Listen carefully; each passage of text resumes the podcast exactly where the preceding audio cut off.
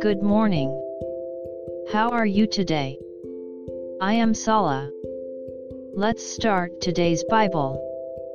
Today's Bible verse is 1 Thessalonians 1 colon 4. I'll read.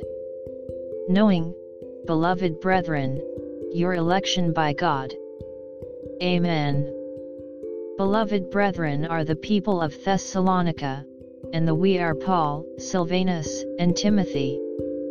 And the young people of Thessalonica church stood firmly in their faith even in the midst of persecution.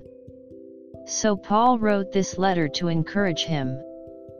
Faith in God, hope for resurrection and second coming, love for the cross, these three will remain forever.